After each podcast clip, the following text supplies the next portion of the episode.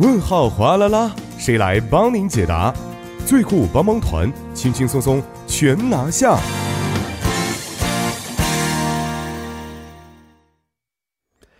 生活小贴士尽在帮您解答。首先欢迎我们的节目作家李京轩，京轩你好，大家好，主持人好，你好。那首先来看一下今天我们要解答的问题。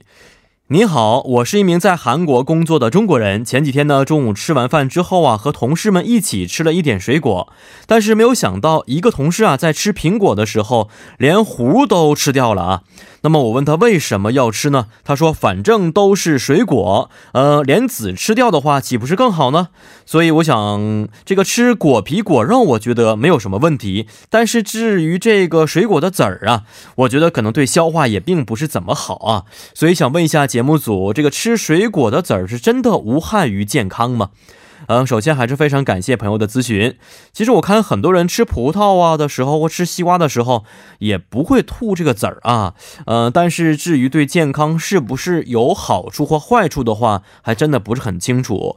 那想先问一下，这个吃水果的时候可以吃果的这个核或籽儿吗？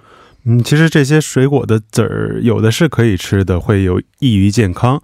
但是有些水果会在呃，水果的籽会在体内变成毒性物质，因此是需要大家注意的。嗯，那么哪些水果的籽是有益于健康的呢？嗯，据 H 某新闻的报道，像西瓜、石榴等水果可帮助人体抑制脂肪的积累，而且可以改善女性的健康和生理机能，供应人体所需的维生素。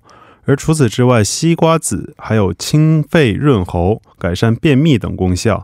但是要注意，直接吃西瓜籽是难以在人体被消化的，最好是将这个西瓜籽清洗并晒干后，用锅翻炒并研磨后吃。嗯，也可以泡成茶喝。哦，那么除了西瓜之外，还有很多人都会吃葡萄籽啊，这个葡萄籽也是有益于健康的吗？嗯，虽然很多人会吃这个葡萄籽，但是至于这个葡萄籽的话，如果过多摄取会导致腹泻，所以要小心。而像最近比较火的这个鳄梨，您知道吗？阿布卡杜，我知道。嗯，目前是没有什么。什么足够的科学依据能够证实是有害还是有益于健康的，所以也是需要注意的。哦，这个鳄梨确实非常好吃，我觉得啊。那么哪些水果的籽儿是有害于健康的呢？嗯，根据韩国食品医药品安全厅的报道，像苹果、桃、青梅、杏等的水果是不能去吃这个籽儿的。因为这些水果的籽里含有一种叫氰化物的成分，这个氰化物本身是没有什么毒性，但是被人体吸收后会被分解生成为氰化氢，而这个氰化氢是杀虫剂的原料，如果溶于水的话，会导致人体的头晕、呕吐、心跳加速等症状。更严重的话，还会导致死亡。嗯，这个苹果籽啊，我能理解。桃、青梅、杏这那么大，怎么吃的？是指的是里边那个仁儿仁儿是吧？是的。哦，听起来非常可怕啊！但是我觉得这苹果籽很小，嗯，这种成分是不是也并不是非常多呢？嗯，虽说这种成分在苹果还算是比较小的，但是像桃、杏等的，就像您所说，是果子呃是非常大，然后籽里也是。有非常多的这种成分，所以千万不要吃这个籽儿。而除了这些水果，还有银杏。